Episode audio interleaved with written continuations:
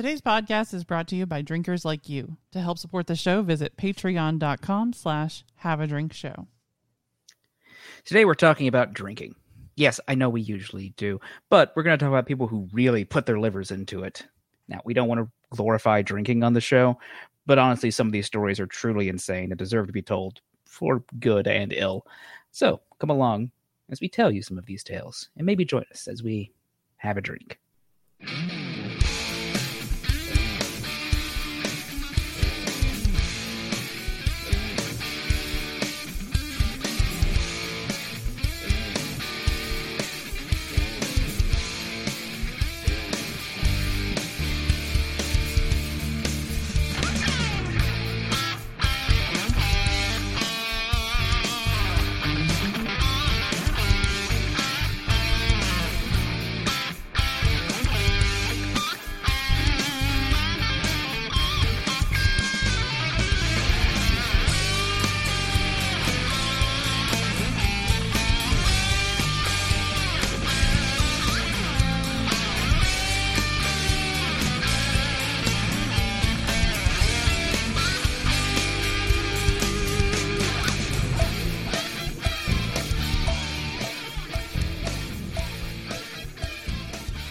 Welcome to Have a Drink, the show where you learn along with us about what you drink. I'm Brittany Lee Walker. I'm Justin Frazier. I'm Christopher Walker. And I'm Casey Price. Hello. Hey, everybody. Howdy. Hey, howdy, hey. How's everybody doing? Oh, just peachy. You know, being adults, for unfortunately.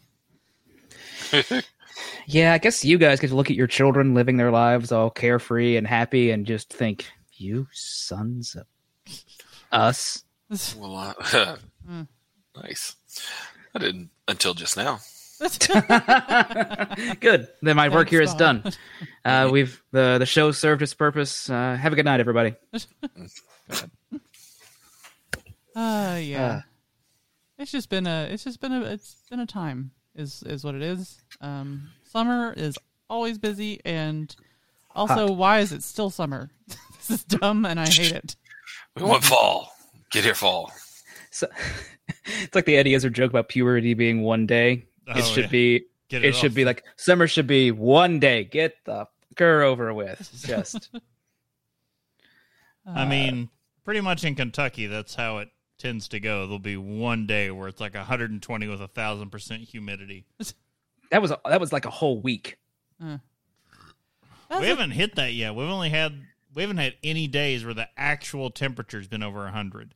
That's true. We That- haven't hit over 100 that, but we have had a solid week in the ni- 90s to upper 90s.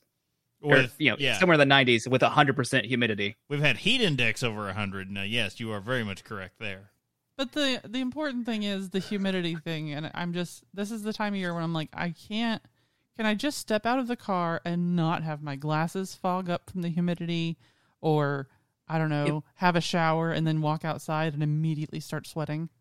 It was so hot last week. How came- hot was it? I came home from work and immediately trimmed my beard down.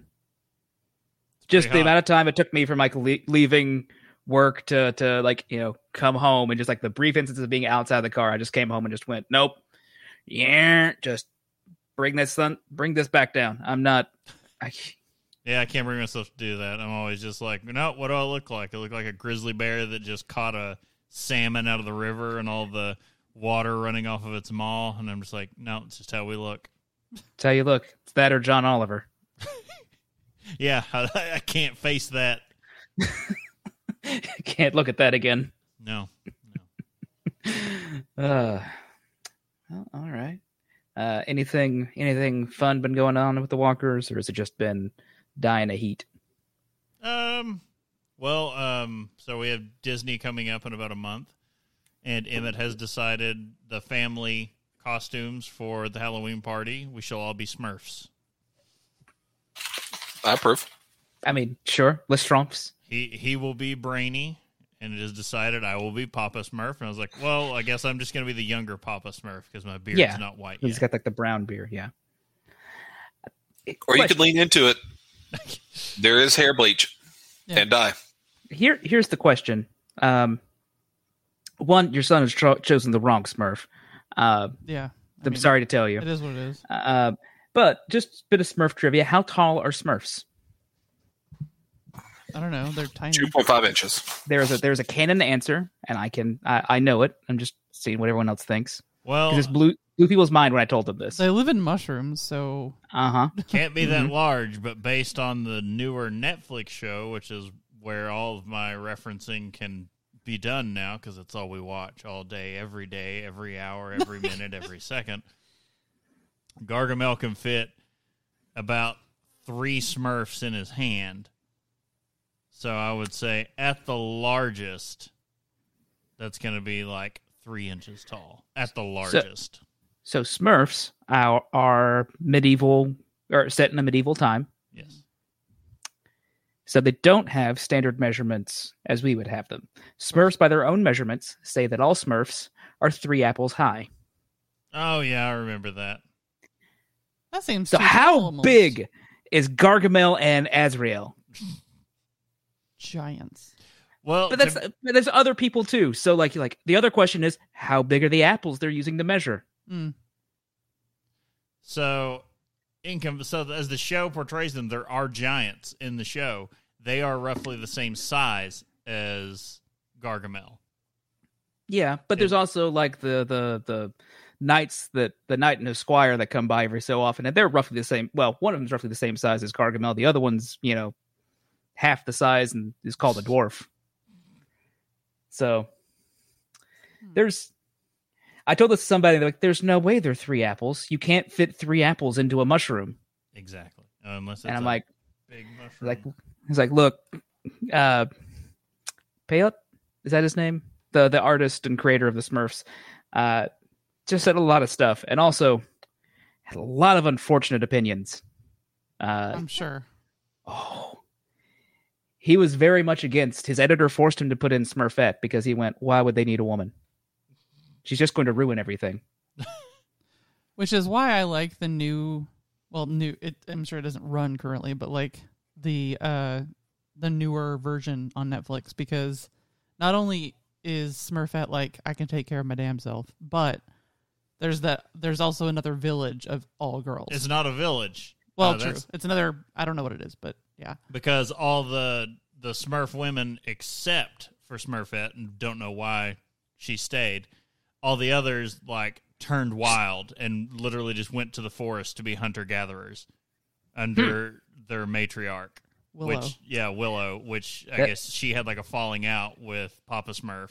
Which I, I took feel all like them to the to the woods, and now they're all just like naturalists and See, that's Have a, that's a different hair. canon because originally Smurfette uh, was created by Gargamel as a trap for the Smurfs. There are no natural born female Smurfs. Uh, they're uh, Smurfette and Sassy were both created by Gargamel. Hmm. I watched way too much Smurfs as a child. anyone remember the Smurf Dark Ride at Kings Island? Yes, There's a video of it on YouTube. I had to go watch it just to be sure I wasn't crazy and imagining. You I was weren't- like, th- I was like, I know I rode that as a child. It in fairness, Chris, you could have remembered it, and we and like our, our one shared brain cell would probably it transmitted it to you. yeah. Well, I so my brain because I can remember when Snow White's uh, Scary Adventure was at Disney World at the same time as Mr. Toad's Wild Ride was actually still at Disney World when you know rides could actually be scary, Mhm. and that like traumatized me as a child. uh, But somehow it melded together with the Smurf ride at Kings Island. So I'm like, I've got all these like weird memories of like Smurfs and Snow White and the Evil Queen and Gargamel, and none of it makes sense Ugh. and then dying and going to hell while riding around in the automobile. Mhm. That's how it happens. It is. Uh, all right. So Disney planning and Smurf costumes. Any anything else? Ah, We're gonna go see the uh, new Ninja Turtles movie tomorrow. yep. Ooh, that'd be fun. Excited All about right. that one. Uh, most Yeah. most reports have it being the best Ninja Turtles has ever been, and Oh, That's high praise because that first live action Ninja Turtles movie is real good. yeah. Um, quick aside, something just changed on the mics. Yeah. It sounds like it went to a room mic or something. There's a lot of a lot of gain coming in, a lot of background noise. We'll have to edit this out. I'm double checking to see what mic is using. Oh, there it went. And it's back. Oh, that's me then. Yeah. Hold on. It was like suddenly the fish tank is like sitting next to me. Suddenly, these fish are next to me.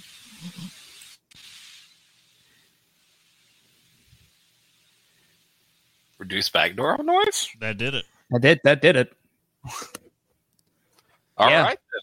Wow. Checkbox does checkboxy stuff. It does. Huh. It that's like magic too, because like it was it was like a little bit of something before. It's completely gone now. Yeah, I don't there know. we go. It, it was just a very slight thing for, it, and then it blew up for no Yeah. reason. I don't know what. I think you just got quiet, and suddenly it was Yeah, it's like, because I wasn't doing anything for a minute. it and it started picked up that in. sound. I was like, I need to be extra sensitive. Yeah. Brittany a second to uh, mark that as an edit. Yeah, I'll, I'll find it at some point. We'll Won't get be- there. Won't be hard when you're going back through. Okay, so um, we'll pick back up uh, with Bob. What have you been up to? Um. Yeah, not well. I would say not a whole lot. That's be my usual answer. But uh, I've had a uh, last weekend was busy. I had to make a a, a, a one day trip back to Eastern Kentucky. Hmm. Uh, uh, had a lot of events going on. Uh, had to go see some people in a hospital, and uh, uh, everyone's more or less fine now, uh, recovering. Uh, and had to. Uh, uh, there, there, there are HIPAA reasons I can't talk about it. Uh, uh, but there's a. Uh, but also, my aunt was getting married. Uh, Ah, yes, you've mentioned So- that before. I don't know if on the show, but privately, Yeah. we've talked of it. Yeah. So uh so I drove back. She got married at uh, uh you guys would perhaps know this. Uh our listeners will have no idea, but uh Camp Shawnee. Oh yeah, I went to several camps there. Mm-hmm. Yeah. So I think I've been there like once years ago. Uh but it'd been a while so I'm like I'm driving out there just going like in my head vaguely remembering where it was at. I'm just like gravel road's got to end sooner or later. There's got to be a building. I know it's somewhere out here. Uh, but it, it was nice. Uh, I wish it, th- there was a lot of fluid planning changes, spe- like up into like that that very last week. Wish I had known that they were doing the wedding outside though. oh, I went there with no hat, no sunblock, and I thought I got by okay. I thought I got into the shade fast enough, but uh, yeah, I got a little uh, little toasted. Uh, mostly healed up now, but it was uh, uh, it was fine. I, I I realized when I was down there though that I have cousins that you know used to we would see each other every day because we all lived in the same holler. I haven't seen them in one of them at least in about a decade. And I was literally just like, yeah, no, like they didn't, they didn't recognize me for a while. and I was like, yeah, that's, that's fair. There have been some changes. Uh, but, razors Uh, were but- purchased. uh, what was, yeah, what was funny was, uh, uh, we've never had really dancing at any of the weddings that, you know, we had among our family. We're not a It's dancing Footloose folk. Town. That it was on my mom's side that they were old regular Baptist. It's Footloose Mm. Town. Uh, No fun. no fun.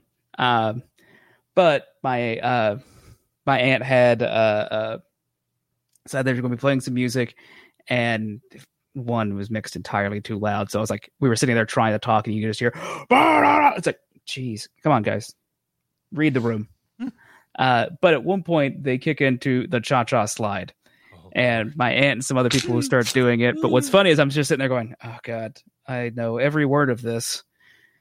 And I looked at my dad and he's like, What is this? And I went, You've never had to hear this before, have you? No. how?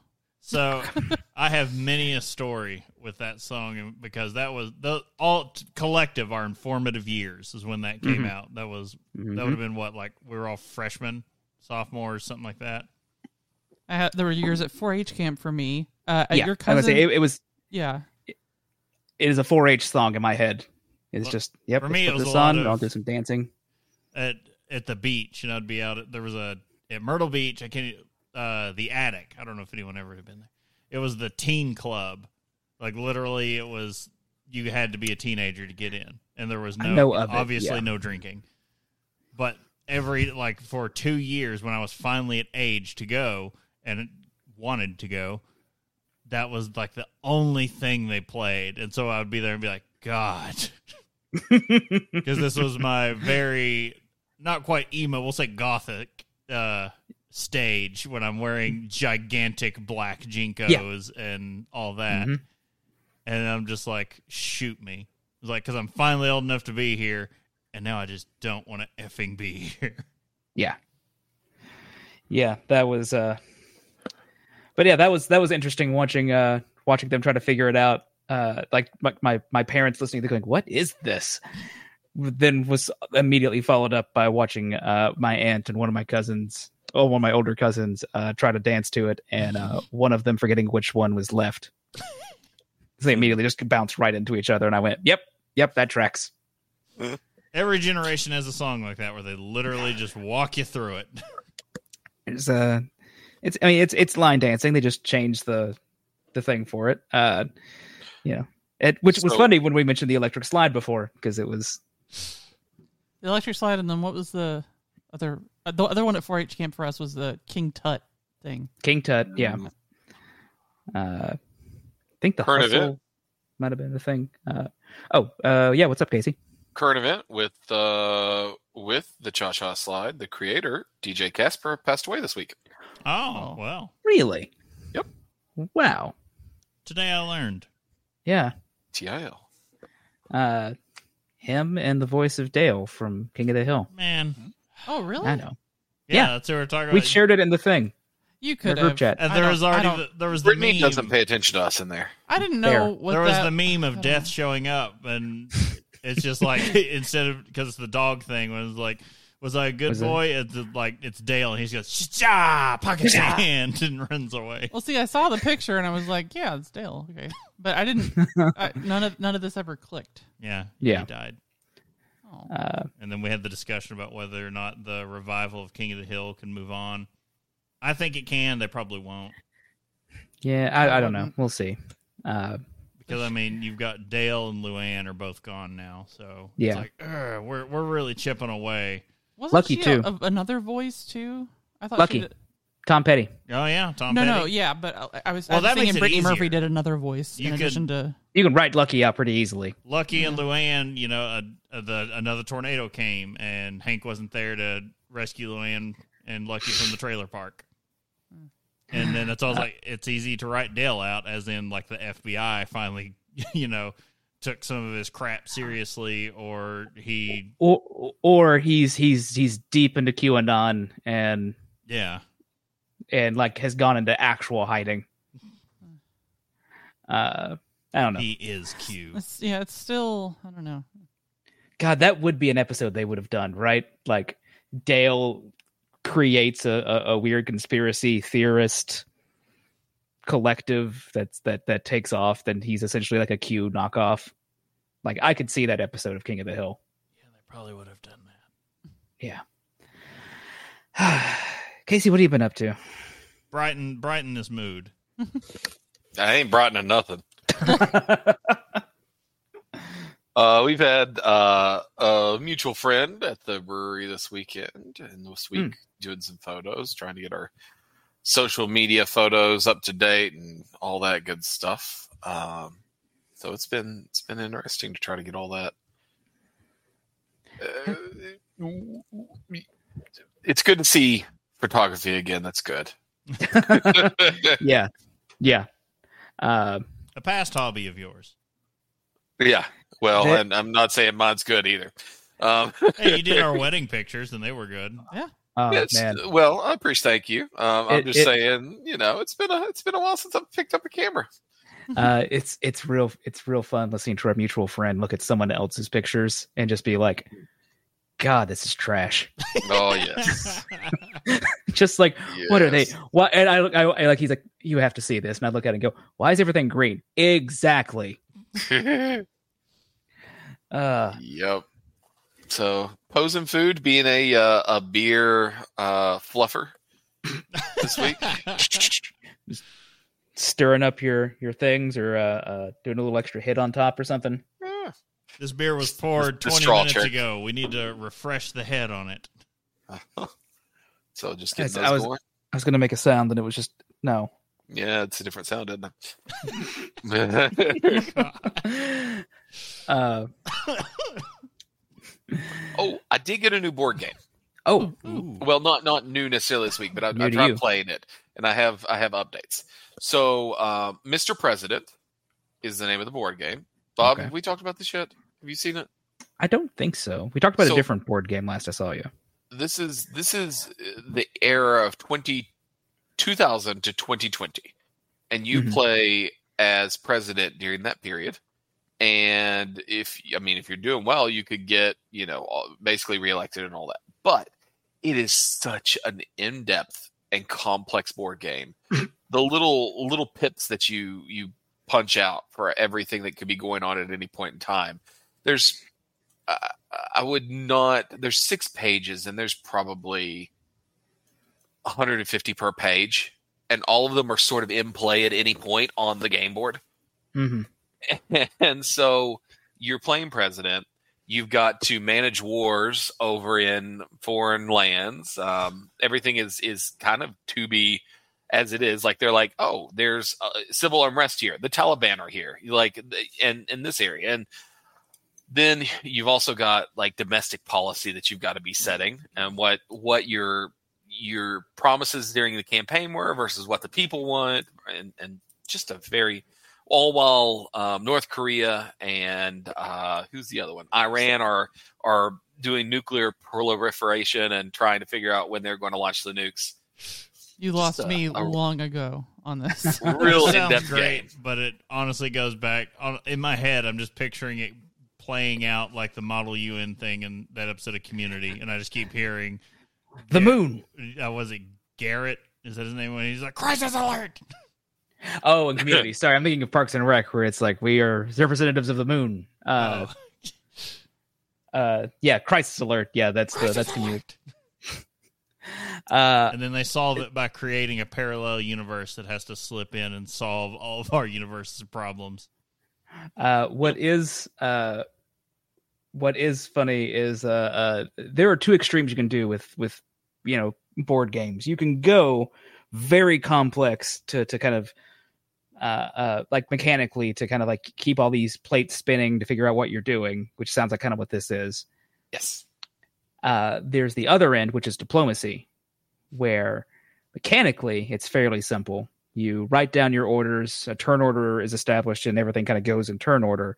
And you, uh, the complex part is you playing with the other people because deals happen, support goes down because you're like you're you're playing World War One, uh, and you can't move on another country without someone else's support, and so you've got to make back alley deals and break them, and uh, uh, friendships are lost in that game. Uh, was uh, that's what I was thinking of as you're talking about this. Like, man, this is like like compl- like it, it, it is trying to to fill a similar idea of how how complex politics and and and Yes. these sort of things can be, but they do it by going mechanically light, but knowing that the players will make it complicated on their own. Oh no. Yeah. So so this is a one player game. Oh, okay. Yeah. So that makes it even um, even more complex because the only I mean the the real randomness that's in there's dice rolls on whether your your vice president went out and was able to win over Congress and something and and you know Mhm. there's things like that. But the complexity is you've got various different and every game being different because it's you draw cards of certain crises. Like as soon as I got there, like the first game I set up, I draw the first card and it's oh there was a scandal during your election and so now you've got to deal with like public opinion being lower than it would be right from the very start of the game. Mm. Uh, how often uh, do you uh, uh, attempt to prevent a peaceful transition of power? Ooh, I don't know. I've not gotten to that yet, Okay, just curious. but I'm sure there is an opportunity for that to happen God, I hope not. Uh, in another country, not in this one. yeah, yeah, yeah, yeah. Of course. uh, all right. Uh, I think we have a topic today. We're not that drunk. Cheeky bastards! We're not that drunk! We're not that drunk! We're not that drunk! But We everyone not. we're talking about was. One shared brain cell. And I'm just I'm looking at the very first one we're going to talk about. And I, I just, in my brain, I'm like, I know it's a bad idea, but can me and Bob live a day Uh, in the life of Churchill? They did that on the they did on the whiskey tribe. Oh lord! They had they had Andrew Heaton on, and one of them and Oh. him went all day drinking and smoking cigars like Churchill did. I would have puked in like an hour. Uh, so yeah.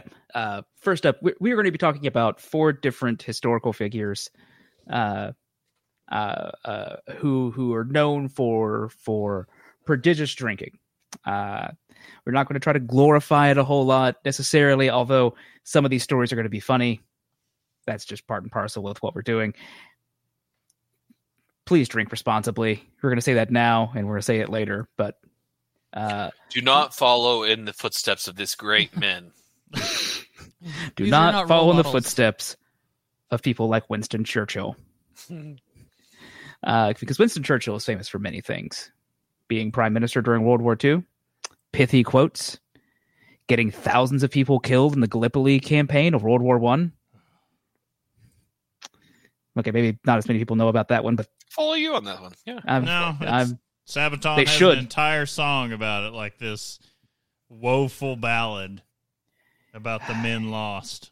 he tries to make excuses for it in his books but you know what we're, like we're not here to talk about that i want to but we're not here to talk about that uh, but what he is also known for at the same level of these topics is his prodigious drinking uh, churchill had been a heavy drinker most of his life and was capable of racking up quite the bill for it in 1936 he reportedly had a tab with his wine merchant that was the equivalent of uh, of today's equivalent of $75000 His wine merchant.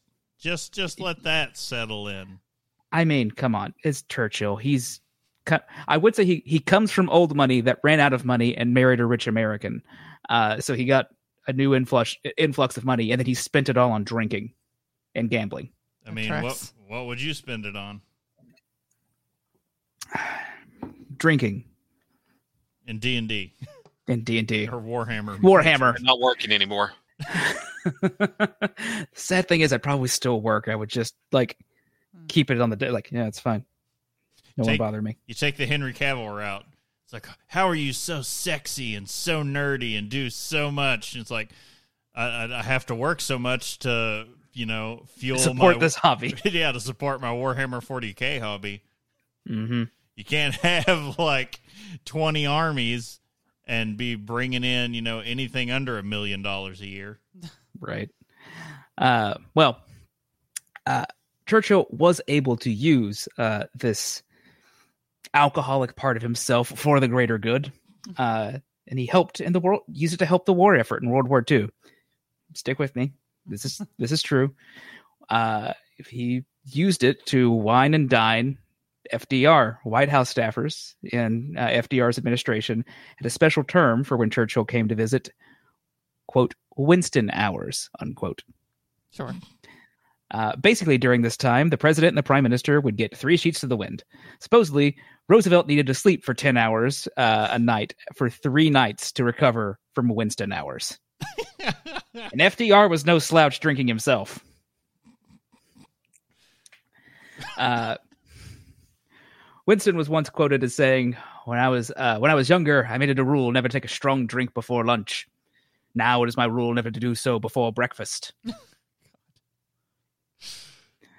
uh, the great uh, a great quote from uh, Terry Pratchett crops up into my mind there about Vimes when it's uh, oh what was it uh, when he's when he's getting married and he's getting kicked out of the watch. And when he just got the news and he goes out drinking for the first time in a while, and he's just like stone faced drunk, and they realize it, and they're like, "Don't tell me he went out drinking on an empty stomach." No, I think he put some alcohol in it first. Uh, speaking of that, let's let's run down uh, Winston Churchill's uh, uh, itinerary for drinking. Uh, uh, this is the schedule that perhaps we should try to live out one day. And keep in mind, he did this while in his 60s and 70s. Uh, and running, running a war. Yeah. Uh, 7.30, wake up, remain in war bed. on. Uh, wake up, remain in bed, eat breakfast, read newspaper, work, glass of whiskey and soda. Now, his whiskeys and sodas would be like two ounces of whiskey in like a Collins glass, and he'd fill up the rest in soda. So he would, it would be diluted down some. Uh, but there'd be like you know one or one or so of those. Uh, uh, 11 a.m. out of bed, stroll around the garden, supervising estate, whiskey and soda. Mhm. Uh, this has it in like military time, so I'm going to do that so I don't accidentally screw up and say the wrong time. Uh, 1300 hours, multi course lunch, imperial pint of champagne. Pint of champagne. As you do. That's the best part of it. An imperial pint of champagne. Not a Uh. not a glass of champagne. No, it was an imperial pint. Okay. So, so the key there is imperial pint, hmm which is not 16 ounces. no. Okay. It's 20. Yeah, Yeah, yeah, yeah. it's a big boy pint. Pint big. Yeah, yeah, yeah. Uh, 15, 30 hours, work from study, glass of cognac. Because it's like you know you you It's three thirty in the afternoon. yeah and you're it's like, time "Eh." to switch over. You need to relax. Well, speaking of relaxing, 1700 hours. Uh, hour and a half nap slash siesta, a habit he picked up from his time in Cuba. At that point, yes, I mean, you have, yeah. you've This You're- is the perfect you're- way to do things. you've got a you've had a a, a, a a good buzz going all day. It's time to sleep it off a bit because you got to because at eighteen thirty, wake up, bathe, and dress for dinner, so that at uh uh twenty hundred hours, lengthy dinner with guests, imperial pint of champagne. You know, a nap so hard you have to take a bath after. That's pretty good. Oh man, right? I need to know what the glass specifically looks like for the imperial pint of champagne. Was it just I'm like picturing a- I'm picturing a champagne glass like the, the the old school champagne glasses. It's just real big. Or is it was So, it do you literally know- just a beer pint glass where he's just like fill Yeah. it up? You know those um those uh, like the pub and you get those glasses that are kind of straight sided but they've got a bump yeah, hmm Mm-hmm. like two thirds up the Yeah. the, the British They're- pint they're- glasses. That's what. Yeah. Yeah, they're they're technically called nonic or nonic pints, but basically, uh, I say no nick because they can't nick the edges of glass when you click them together because they get get stopped by the the rim of the glass that's below it. Um, but yeah, those are like sometimes when you go into like the pub, it's a true sixteen ounce pint, but yeah, traditionally it should be a twenty ounce hmm if you're getting a real pint. I just get Well- the uh, the Blues Brothers thing in my head when they're at the the fancy restaurant. He's like, "Wrong much for your glass, sir." and he's just like holding up one of those pint glasses, doing the, the Mm. Belushi head. Yeah, the mm. fill it up. uh, midnight, work and study, more cognac. Unclear how much more. Just more. You just, yeah. Uh, 1 to 3 a.m. bedtime. Uh, I already have problems with this schedule. Um, I haven't seen that side of 1 a.m. in a long time. well, a schedule like this is bound to leave you feeling something uh, something throughout the day, as well as something else entirely throughout the next morning. Uh, it should be worth noting that the whiskey and sodas the Churchill would drink would be watered down, but even watered down, the amount of drinking he did probably kept a low buzz going throughout the day. Churchill was fond of dictating notes well into the wee hours of the morning. There were stories that uh, the the day went uh, that the day's effect, as the day went on, the effects of alcohol were perhaps getting to him. Uh, there are mem- there. There's a story that members of his cabinet, uh, when reading uh, the uh, the notes that were there from the night before, remarked, "Winston must have been in his cups last night with war plans." uh, probably best that he was in a democratic uh, system rather than uh, with competent subordinates, rather than a dictatorship where he had the final say. Yeah. Yeah. Uh, and while we don't want to linger too long on the question of how responsible it is for le- uh, a leader to drink at Winston's level every day, we'd be remiss if we did not have a couple of good Churchill quotes uh, about drinking in this. So, I've got two two real quick ones here. Uh, one of them I'm sure you've heard. This Churchill historian Michael Richards described a game Churchill was fond of playing with his friend uh, Frederick Lindemann, an Oxford uh, Don who is the government's chief scientific advisor. Uh, Prof, Churchill would command, pray calculate the total quantity of champagne, wine, and spirits I have consumed thus far in my life and tell me how much of this room it would fill. Linderman would pull out his slide rule, pretend to make calculations, and announce something along the lines of, I'm sorry, Winston, would only reach our ankles. And Churchill would mock sigh, "Ah, How much to do? How little time remains. Wow. Those are the friends you want. hmm And then there's one of the more notable anecdotes. It revolves a woman accusing of Churchill of being what else? Hammered. Uh, The woman in question is unclear, but some believe it was the conservative Lady Astor. As, As the in, story- as in Astor, she was on Titanic. That Yeah. Hmm. Astor. Well, as the story goes, she made the remark, You, Mr. Churchill, are a drunk. And what did Churchill allegedly respond with? My dear, you are ugly. What's more, you are disgustingly ugly. But tomorrow I shall be sober. You will still be disgustingly ugly. Vicious. Yeah. Man's got a point. Drunkenness that- is a temporary state of things. Uh, Churchill was known for, not known for being perhaps the nicest person on earth, You being an don't say. imperialist.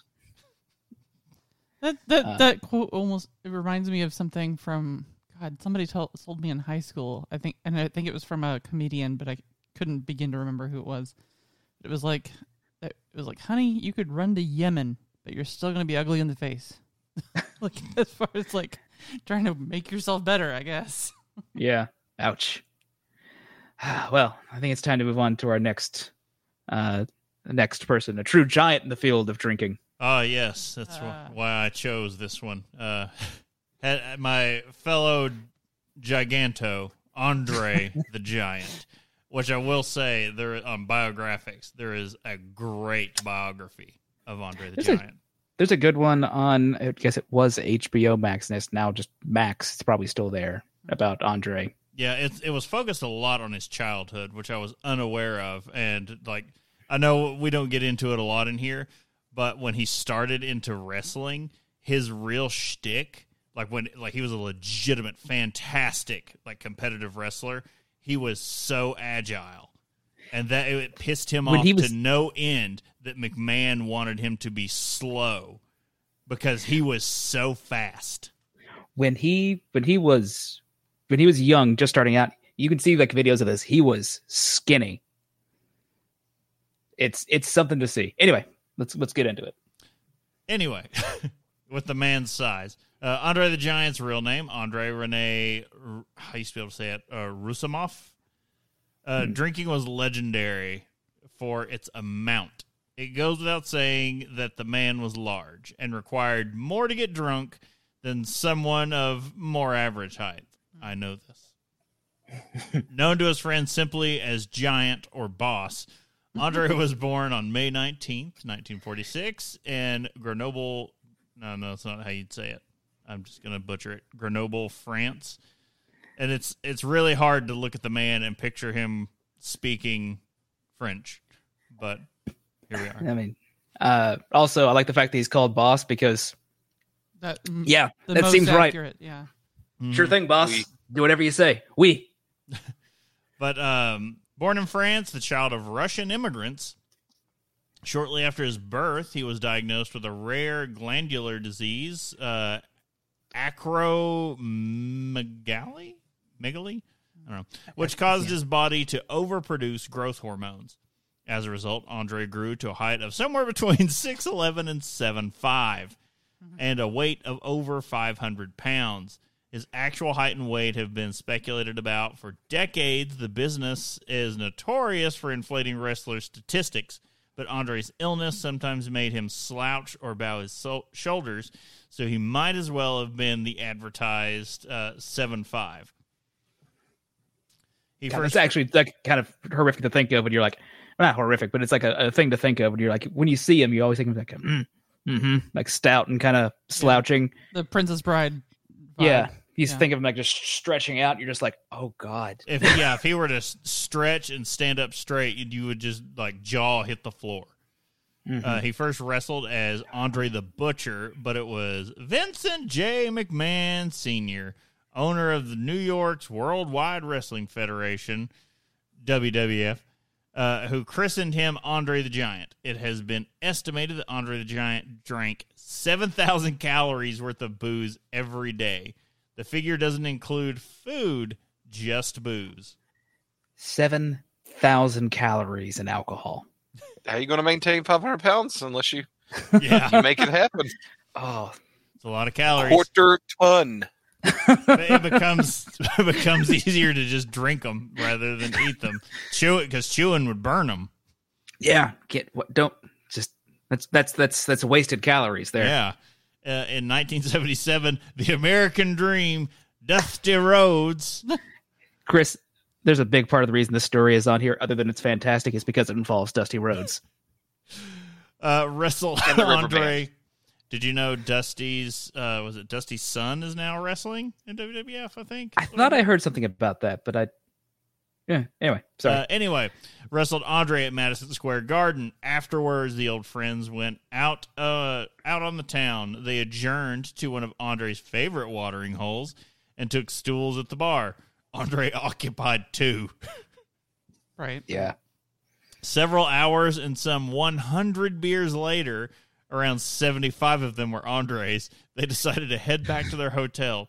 Andre looked at taxis with the same scorn as most other Most other- conveyances and announced that he and Dusty would walk, which was a problem because Dusty was having trouble maintaining a vertical position. Andre studied the situation and a twinkling grin blossomed across his face. People who spent any time with the big man quickly learned to watch for that grin. it was a harbinger of danger. It meant that Andre was contemplating something risky, something with potential legal ramifications, but also, most assuredly, something fun. Oh God. A moment. A moment later, the two huge wrestlers attacked a pair of horse-drawn carriages. Dusty threw a handful of paper money at one driver, while Andre hauled the other from his seat with one hand. while one driver cursed, the other scrambled around on the ground, collecting his windfall. Andre and Dusty thundered off in the carriages.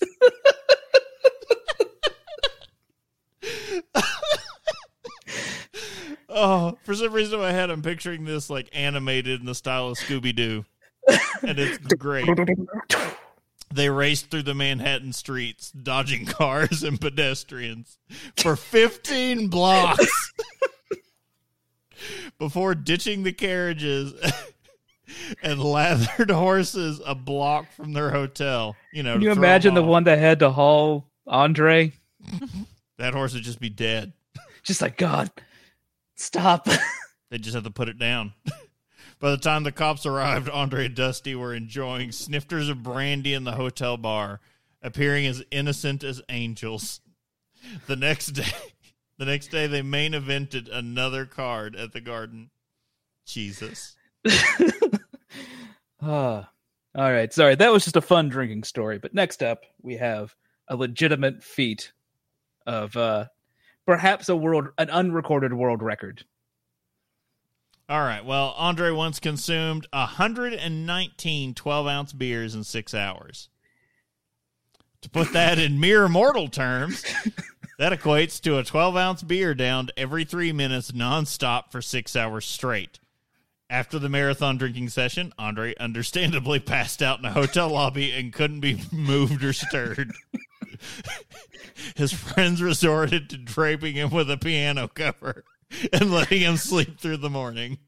He turned into Snorlax. Yeah. essentially. You had to play the Poké Flute to get him up. Over a month long period while filming The Princess Bride, Andre allegedly rang up, I love this one, rang up a $40,000 bar tab at the Hyatt in London. According to an interview with Cary Elwes in Vanity Fair, Andre's go to order was something called an American 40 ounces of various liquors poured into a pitcher. I've never tasted airplane fuel, Elwes said, but I imagine it's very close to what that must taste like. It's very potent indeed, and I remember coughing a lot. But to him, it was like chugging water. God.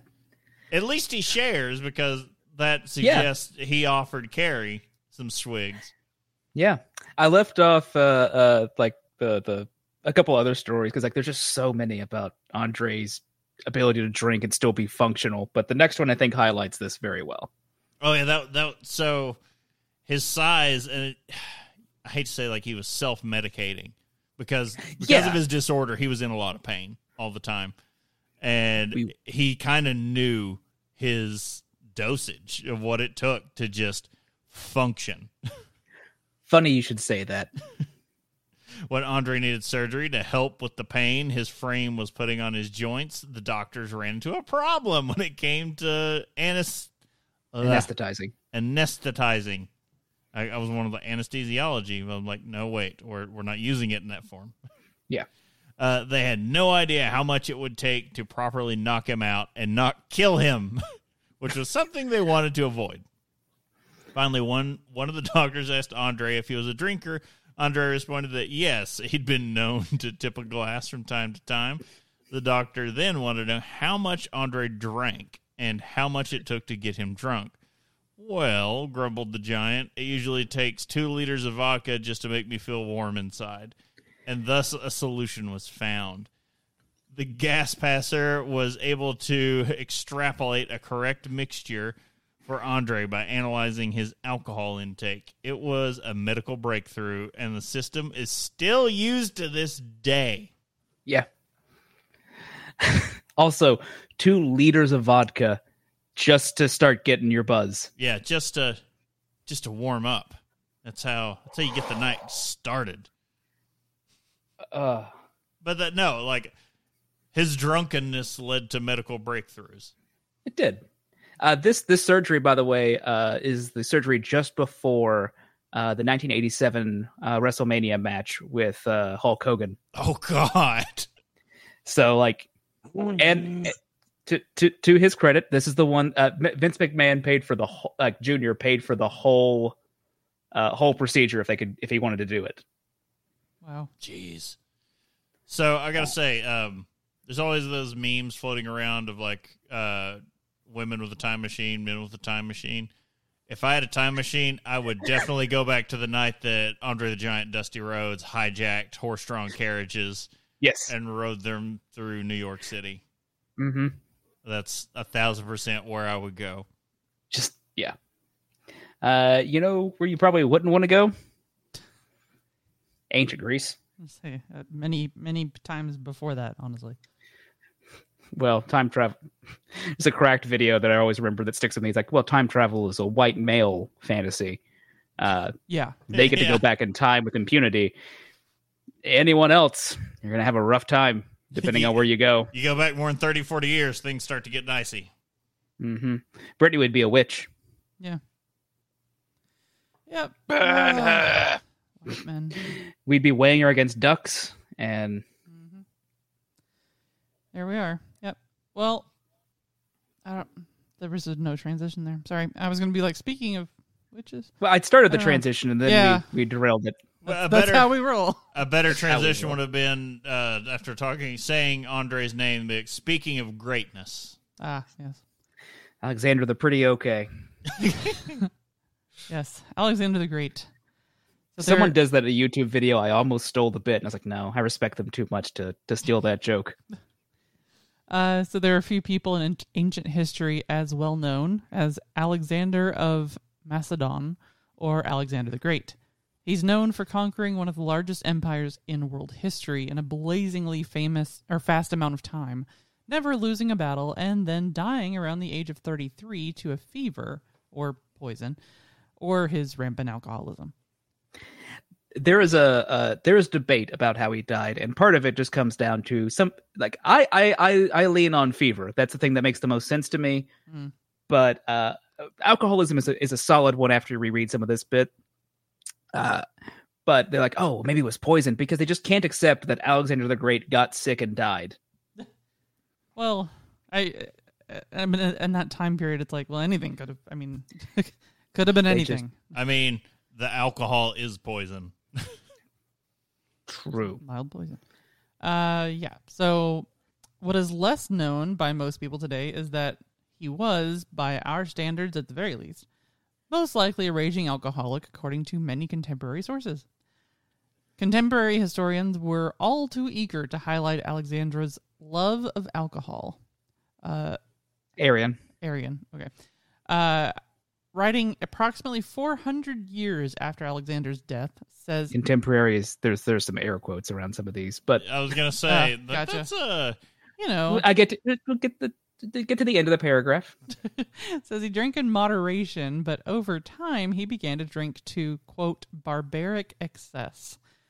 Plutarch attributes his fondness for drinking on his warm temperament, whilst Quintus uh, Curtius Rufus asserts that all of his qualities were marred by his quote inexcusable fondness for drink. look. You said Uh, Plutarch, and then credibility starts to float out the window. those uh, i mean one plutarch had a lot of had a had a lot of angles to grind with his Yeah. uh, his his stuff that is a uh, a greek historian during the roman em, uh, empire early roman empire era and i forget when rufus quintus curtius rufus is from but Mm. it that is a roman name so Yeah.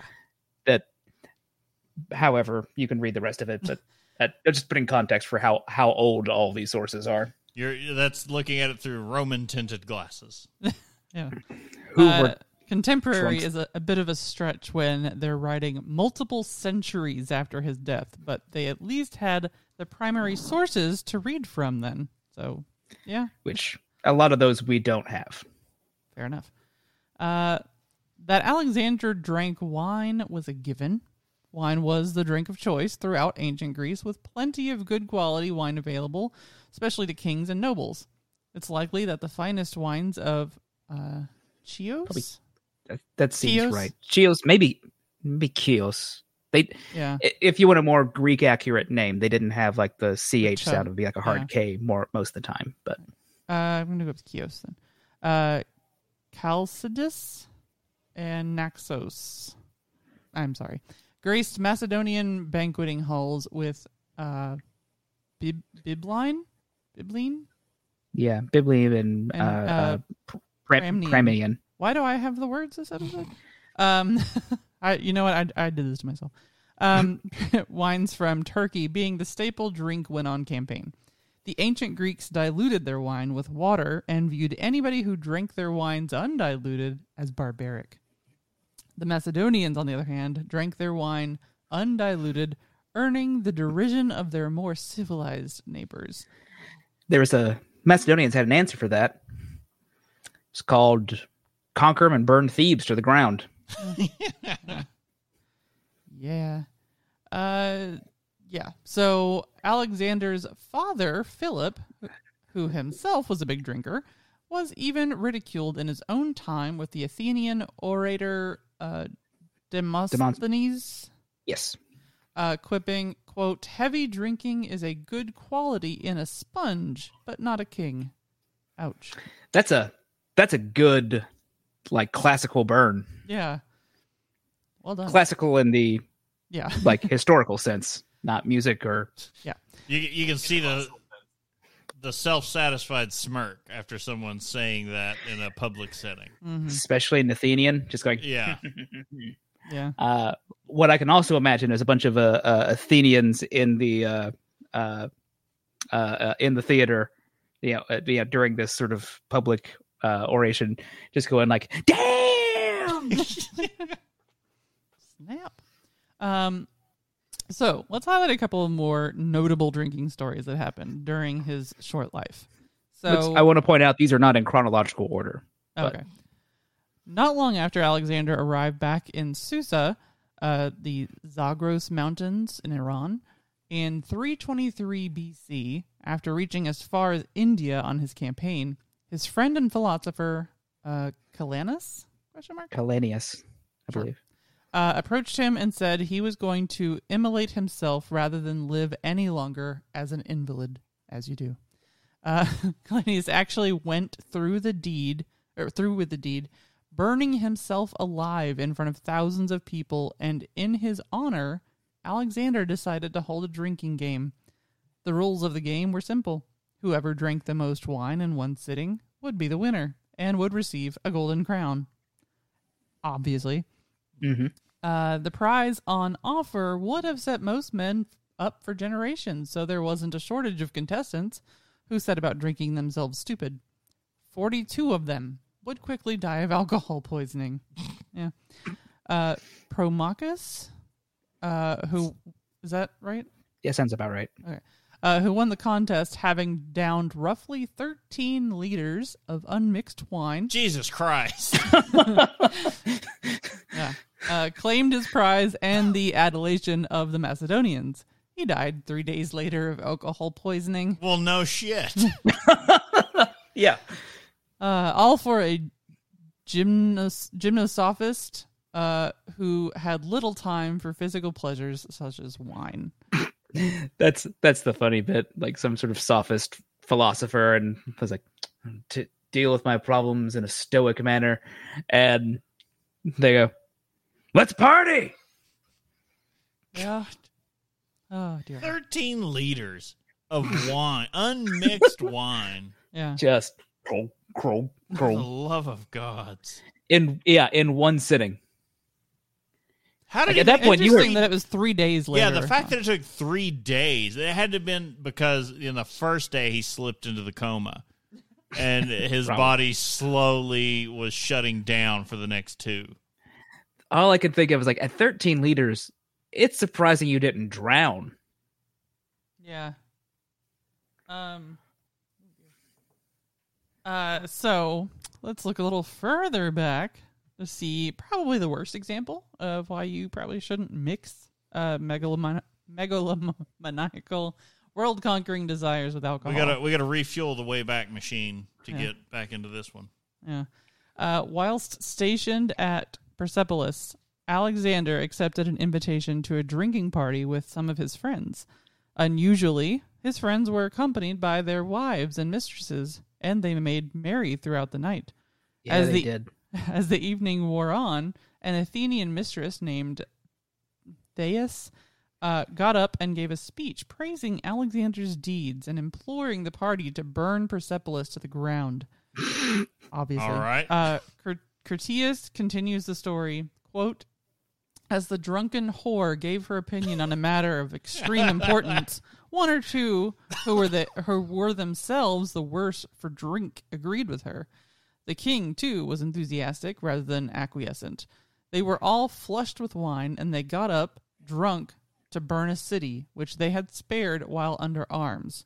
Alexander took the lead, setting fire to the palace, to be followed by his drinking companions, his attendants, and uh, courtesans.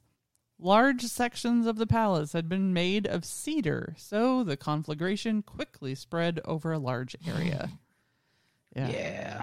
The burning of Persepolis, which, or whether committed sober or drunk, was senseless desecration. Afterwards, uh, Critias alludes that the Macedonians were ashamed that they had burned the city and that Alexander himself regretted it once sober. He even had a longtime advisor essentially tell him not to burn down the nice things that he just took in his conquest if he wanted to keep an empire. This so this is just this the, is like, why we this is can't why have nice things. So is this whole thing just foreshadowing of uh, a library burning? uh It's like, look, you couldn't keep it together and not burn down nice things, Look- so the nice things made in your honor shall be burned. look, that city, Alexandria, Egypt, was ready to riot at the drop of a hat. The fact that that library didn't get set fire to earlier is is frankly a miracle. Just all that, uh, all that kindling stored in one place. Uh, but yeah, uh, there's also some stories about like, Alexander cutting the arms off of one of his bodyguards. He got into a drunken fight with him, and then throwing another guy, killing another guy by throwing a spear through him. Like you do. you shouldn't get him drunk. Hmm. Look, I mean, Rook gets out of hand. No joke. All right. Speaking of uh, speaking of drunk people, That is what we're doing. it is. Spoken before Uh, the Casey. You're a little. Sorry. we have spoken before about the ridiculous drinking of American author Ernest Hemingway, especially his love of absinthe. But we'd be remiss if we didn't at least try to mention him in a episode about historical heavy drinkers. I think of his recipe for death in the afternoon. Pour one jigger absinthe into a champagne glass. Add ice champagne until it attains the proper opalescent milky, milkiness and drink three to five of these slowly. Here, here. Mm. It was a local blacksmith who introduced young Ernie, Ernest Hemingway to the world of drinking, giving him a glass of hard cider. That's everybody's perfect first entry into to alcohol. Something Really slightly is. sweet, even. spe- especially like in a nice like winter setting. Like, oh yeah, have have a little cider. Yes. From the humble introduction of this, went forth. Uh, Hemingway went forth to engage the wide world of alcohol. Like nearly all great drunks, Hemingway was a wide-ranging omnivore when it came to the booze. While a young man in Europe, he absorbed enough wine, cognac, brandy, grappa, and absinthe to start taking himself. Uh, thinking of himself as some sort of expert. He didn't consider a meal a meal unless wine was served, and sometimes that meant six bottles. Lord, You know uh, or like six bottles of sake. That's the way it goes sometimes. I I feel personally attacked. Oh, you know, you should feel like uh, you've got a companion here on that one. Hemingway was a prolific drinker, as documented by Philip Greene in his guide on what, when, and where Hemingway drank.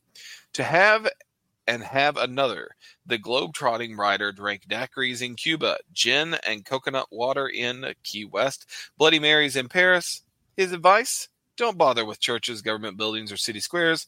If you want to know what culture is, spend a night in its bars. If you don't want to know about a culture, spend a night in its bars. I, I agree with that completely. Yeah, Yeah.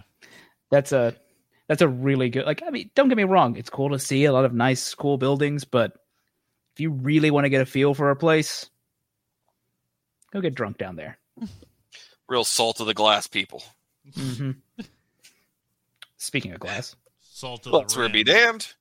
He was not above drinking straight from the bottle. He compared it to a girl going swimming without her swimming suit. It happens. On safari, he claimed he was never inebriated, though his hunting companions testified his first drink arrived with the dawn, and that around the camp, his drinking would have uh, killed a less tough man. While covering World War II from the front lines, he kept his canteen filled with gin and personally liberated, with the help of his private army, the Cambon Bar of Paris, Ritz, Paris's Ritz Hotel. just like that, men. We have to do something very important. We need to save this bar. Ah! They come back and there's just like a Hemingway. I assume some French, uh, uh, you know, uh, uh what the what, what did de Gaulle call his army? Uh, but you know, some of them and you know various groups, and they're just like just sing the French national anthem as they're like just super toasted. And then he faced a mutiny with his own private navy when hunting True. Nazis. because they ran out of booze. Yeah. Um, in Cuba, Hemingway cranked up his game. On a typical evening, he started out with absinthe, drank a bottle of good red wine with a dinner, shifted to vodka in town, then battened it down with whiskeys and sodas until 3 a.m. You know, I'm behind this whole process until you get to the 3 a.m. part. Yeah, Right? There's a certain point you're like, guys, I got stuff to do. How old Well, I was mean- Hemingway at this point? You know, uh, his Cuba phase, I want to say he's probably in like his 40. Uh, let's see. He was. oh was, my goodness! he was, it is, If he ain't 25 or younger, then it's not. It's not in the cards for me. yeah, he was, uh, well, cause like he was, uh, in World War One. So that mean he'd have been probably about 40 in World War Two. So he's like 40 or 50 probably around now. God. Oh, I can't keep up. Uh, All yeah, right. no, it's it's that's the thing. You're just like, I guess good on you, but Mm. holy crap! Yeah. Well, although Hemingway was fond of telling visiting interviewers that he rose at 4:30 a.m. and never drank before noon, a journalist who actually observed him in action at his Cuban home reported that upon rising, Hemingway usually starts drinking right away and writes standing up with a pencil in one hand and a drink in the other. I suppose he was drinking the whole time, but seldom showed it. Friend Dennis Zeph- Zaphiro said, "Just became merrier, more lovable, and bullshitty." Without drink, he was a mor- he was a morose, silent, and depressed. Uh, Well, he was hungover. That's the problem. Yeah. I mean, he didn't have the regimen that uh, Churchill had. Churchill had that like Churchill lived by that Archer quote where like you know he's got to like taper off from his drinking, or the collective hangover will kill him. yeah. Oh, Churchill's was like the Rock's drink or like meal plan, but for, for alcohol. Just like he has to maintain, you know. Yeah. Maintain. Uh, according to the article, most of this por uh, sorry. Yes. According to the article, most of this portion came to, contrary to popular myth, Oh, sorry. There's a that that's a uh miss thing from there's a bit I forgot to reword here. Um uh let's just say uh, oh sorry according to an article where most of this came from. Uh that's that's the section that got missing. Uh where most of the oh sorry according to the article where most of this portion now. came from uh came to should have been from. There's there's the problem. Sorry about script editing. There's a sentence my brain filled in. It's why someone else probably should have read, read over it before me. It's just as easy. Like we're not even trying to be on that level, okay? Contrary to popular myth, according to the article most of this portion came from, it was not the booze that drove Hemingway to shoot himself. He pulled the trigger after three months of forced abstinence. In lieu of alcohol, he was force fed a steady diet of shock treatments and promises he would never be allowed to drink again. Hemingway's son wrote, He might have survived with alcohol, but he could not live when deprived of it. That's uh that like the the line about his friend saying he was you know morose, silent, and depressed, and then you know I'm certain the shock then this- therapies didn't help. yeah. Uh, however, Yeah. there there are two views of this. However, there's a quote with a different idea of his life expectancy. The manager of the Gritti Palace in Venice tells me, the, the writer, the author, Anthony Burgess wrote in a biography. Um, sorry. The manager of Gritti Palace in Venice tells Anthony Burgess, who wrote in a biography, that three bottles of Valo Pocella, Pocella probably, the first thing in the day were nothing to him. Then there were the daiquiris. Ah, yes, the daiquiris. Scotch, tequila, bourbon, vermouth, less martinis. So, of course, the best type of martini. They they stirred that the the vodka on ice while staring at a picture of the man who invented the vermouth. the physical punishment he took from alcohol was actively courted. The other punishments were grat- gratuitous. Kidney trouble from fishing in chill Spanish waters, a torn, torn gro- groin muscle from something unspecified, when he was visiting Palencia. A finger gashed to the bone in a mishap with a punching bag. All right. Sure. He had a, he had a little bit of a, a rough go at it. As British journalist John Walsh documents in his article on Hemingway's suicide, Ernest went to a doctor in 1937 complaining of stomach pains. Liver damage was diagnosed. He was told to give up alcohol. He refused. Seven years later, in 1944, when Martha Gellhorn visited him in the hospital, she found empty liquor bottles under his bed. In 1957, his doctor friend A.J. Monnier wrote urgently, My dear Ernie, you must stop drinking alcohol. This is definitely of the most utmost of the utmost importance. But even then, he couldn't stop. Hmm. So yeah, there's a couple of different versions of that.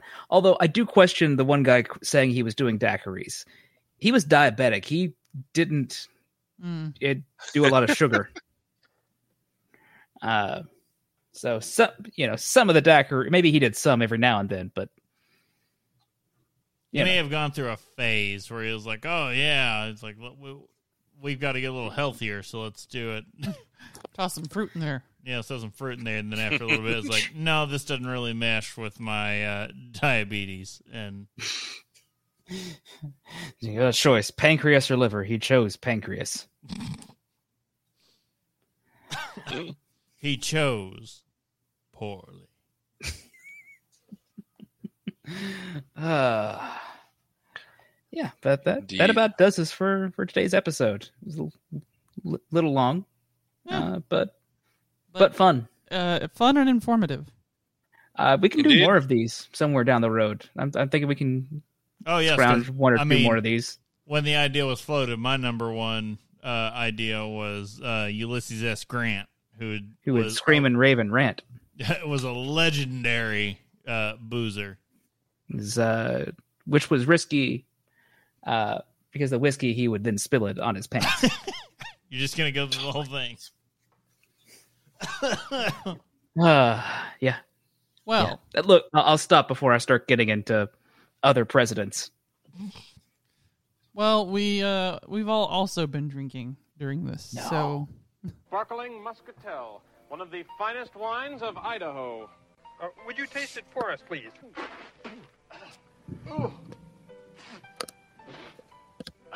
Excellent choice. Should be for 95 cents. I'll never not love that. Right? It's it's so good. the Steve Martin thing is I, we, I, it came up on the the our TV um that they're starting season three of that only murders in the building. I'm like, Jesus, Yeah. we still haven't even I- watched that show yet. I haven't watched it, but I, I in my head I was like, "There's no way this will uh, this can keep going."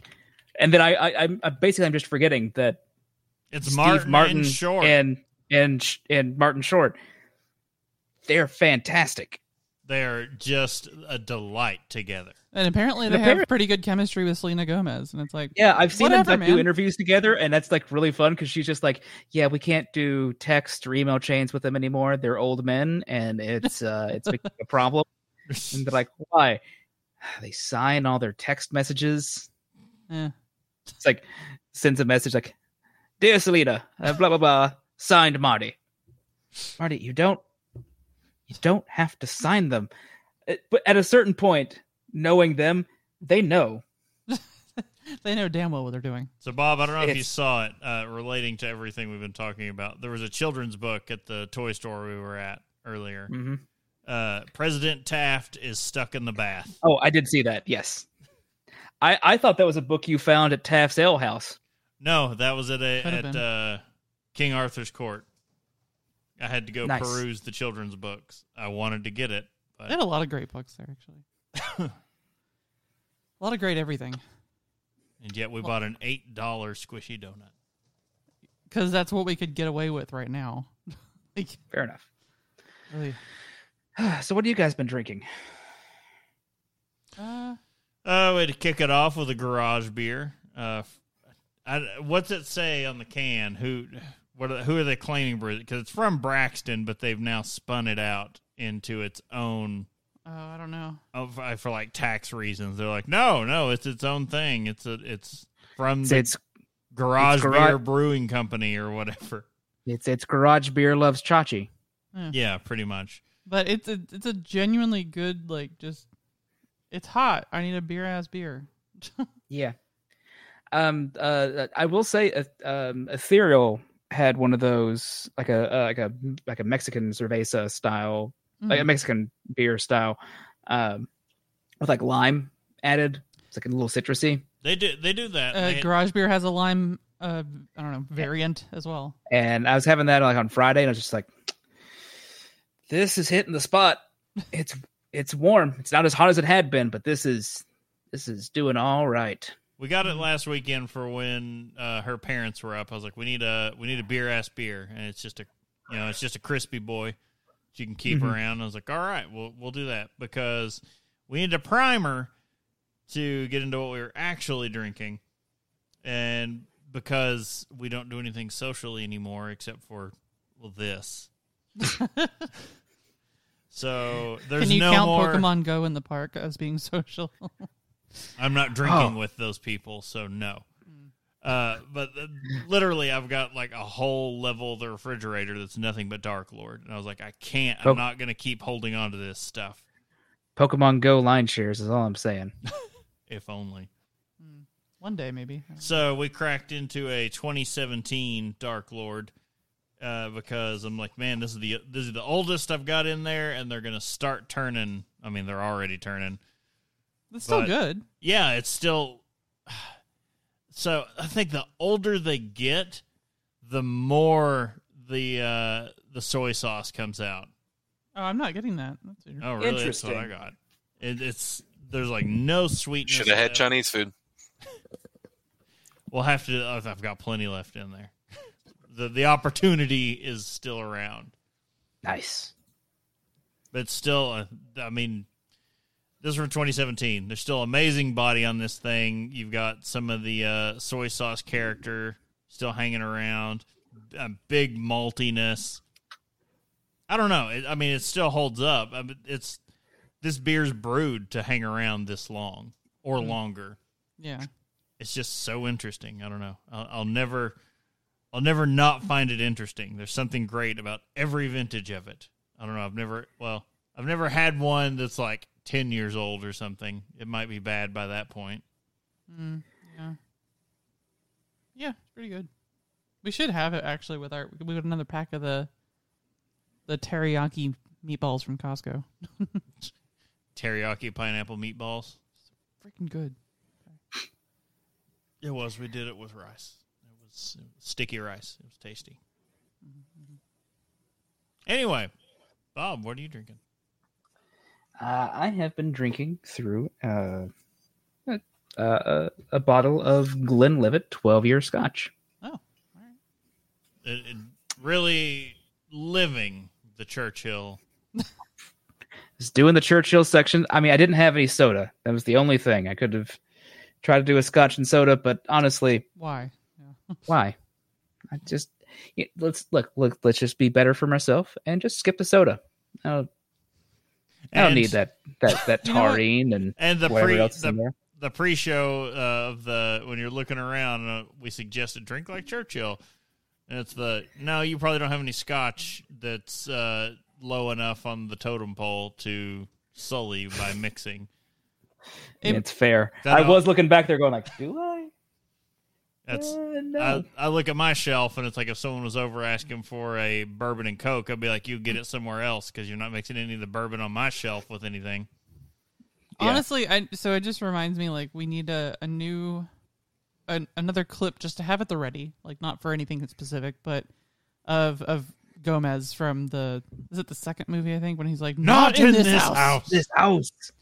That's just that just needs to be around. Uh, but yeah, this is a nice. Uh, it's it's a it's a very nice scotch. I've just been sitting here sipping on it, enjoying the whole night. Uh, got a got a nice nice bit of flavor into it. I'm getting a little like I'm getting a nice like little peaty aftertaste. I actually don't normally notice. Uh, been a minute since I've had some, so I'm like, I heard that originally as pediatric taste. yeah, I uh, mean- yeah. It's got a Like nice, it's got a nice, Pedialyte? Yeah. I was gonna say it's got a nice Pedialyte taste. That's what I'm gonna need if I keep drinking any more of it. But yeah, uh, Well, It's a not good me, Bob. it's a good scotch. What are you drinking, Casey? I will not need Pedialyte if I keep drinking this because it's got enough water in it for everybody. Drinking Um, Pedialyte. and that's Milwaukee's Beast Light. Oh, yeah, the Beast, Beast. Light. is it? Uh, Oh, yes, Is it? Is it keeping up to how how we think? it's delicious. That's, It's, An- it's another perfect. good like it's hot out. I need yeah. something to just yeah. Yeah, Uh-huh. that's what it, that's that's become the go-to. And it, again, we would have never gone down that road had we not done the light beer blind taste. May I say episode. that was my idea, and I pushed It for was. it, and guess what? I, I supported you with it. I liked the idea. I, I still love uh, the gas station down from us. They have a sign. That's a that's a Patreon episode, by the way. That was something like from from a Uh, while back. So I was oh, trying to look it? through our show notes, and I was like, why Ah. can't I find this? Like, it's a Patreon episode. uh, yeah, do another well, one of those at some um, point we have time. gas station down the road, uh, they're missing a lot of their letters. So instead of saying we have, it just says wave. And uh, it, what's it say? It has MW Best Light because Oh, the the beast is huge in the rural communities around here. Mm-hmm. It's like there's if you uh, get about 20, 30 minutes outside of town and find a little gas station to pull in, they have it stacked to the ceiling because it's all those old farmers drink. Those old farmers aren't wrong. They drink a ton of like it, and I yeah, kind of it's like get it now. Like we discovered is like yeah, because it's not half bad and it's really cheap. and it's Yeah. it is one of the ones that stayed like kind of crispy longer. Yeah, the the Yeah. warmer it got, it still stayed crisp. So I was like, yeah, Yeah. no, dog, that's, that's where I'm going. clean and tasty. Well, now that we've talked a little bit about what we're drinking, let's talk about the writer of this episode, which was Justin slash Bob. Howdy. No one. Yeah, there's a lot of there's a lot of sources for this one because this was a lot of just internet searching of find dumb stories for for the thing because there's uh allthingsinteresting.com uh for some Winston Churchill stuff along with uh Bill Bokett me, uh, dot medium.com uh Thrillist had a couple of good articles Mm, drunkard.com had some great stories sure. uh, getyourcork.com had uh, the article for Alexander the Great, uh, and Salon uh, had some depressing stuff about uh, Can we just Ernest say Hemingway. the title of that one? Hemingway drank too much. Our strange macho romance with Papa's alcoholism. yeah, yeah. look, I'm not saying the entire the entire article was fantastic, but there was some there was some stuff I could use in there. There was some information. One way or the other.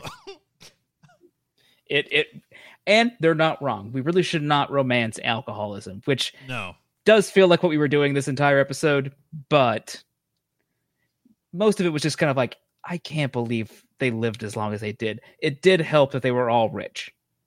Yeah. Oh yeah. And they- money. They, had people around them like doing you know other Churchill lived to be 90. Giant uh, in that time period. That's also ridiculous. The giant was not rich. To be fair, he drank it all away. He- Mm. yeah.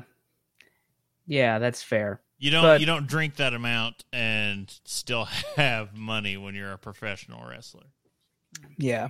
Uh, but Alexander and uh, Hemingway yeah, they were. Fine. both both were doing doing pretty okay for themselves. Pretty well. Our Well, cat is losing its. Do you know what you can do to do pretty well for yourself? what can what can you do? You can subscribe and get some great resources at haveadrinkshow.com or follow us at Have a Drink Show on social media and twitch.tv You can tell us your favorite or drink YouTube. or Is it YouTube. YouTube now? YouTube now, yeah. Oh yeah, Okay. yeah. Uh, you can tell us your favorite drink, ask a question, or just leave some general feedback. Tell us if you want. I, I would appreciate it if you would email in, and you know, if you have legendary drinkers, let us know.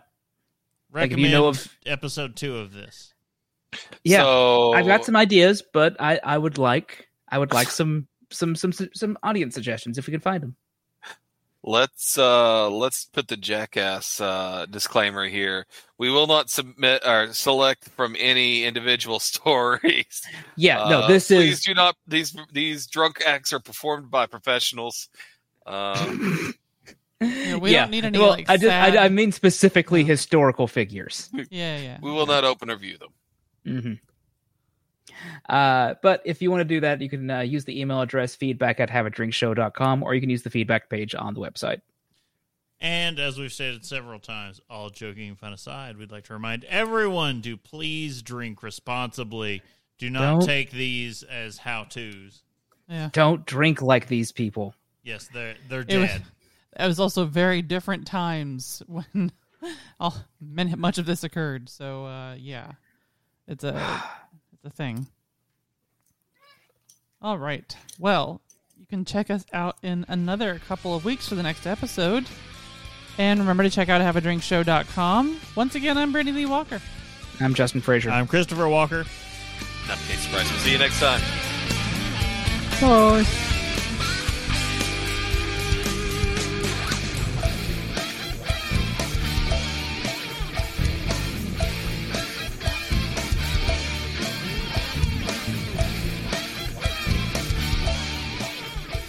Stay thirsty. Diamond Club hopes you have enjoyed this program.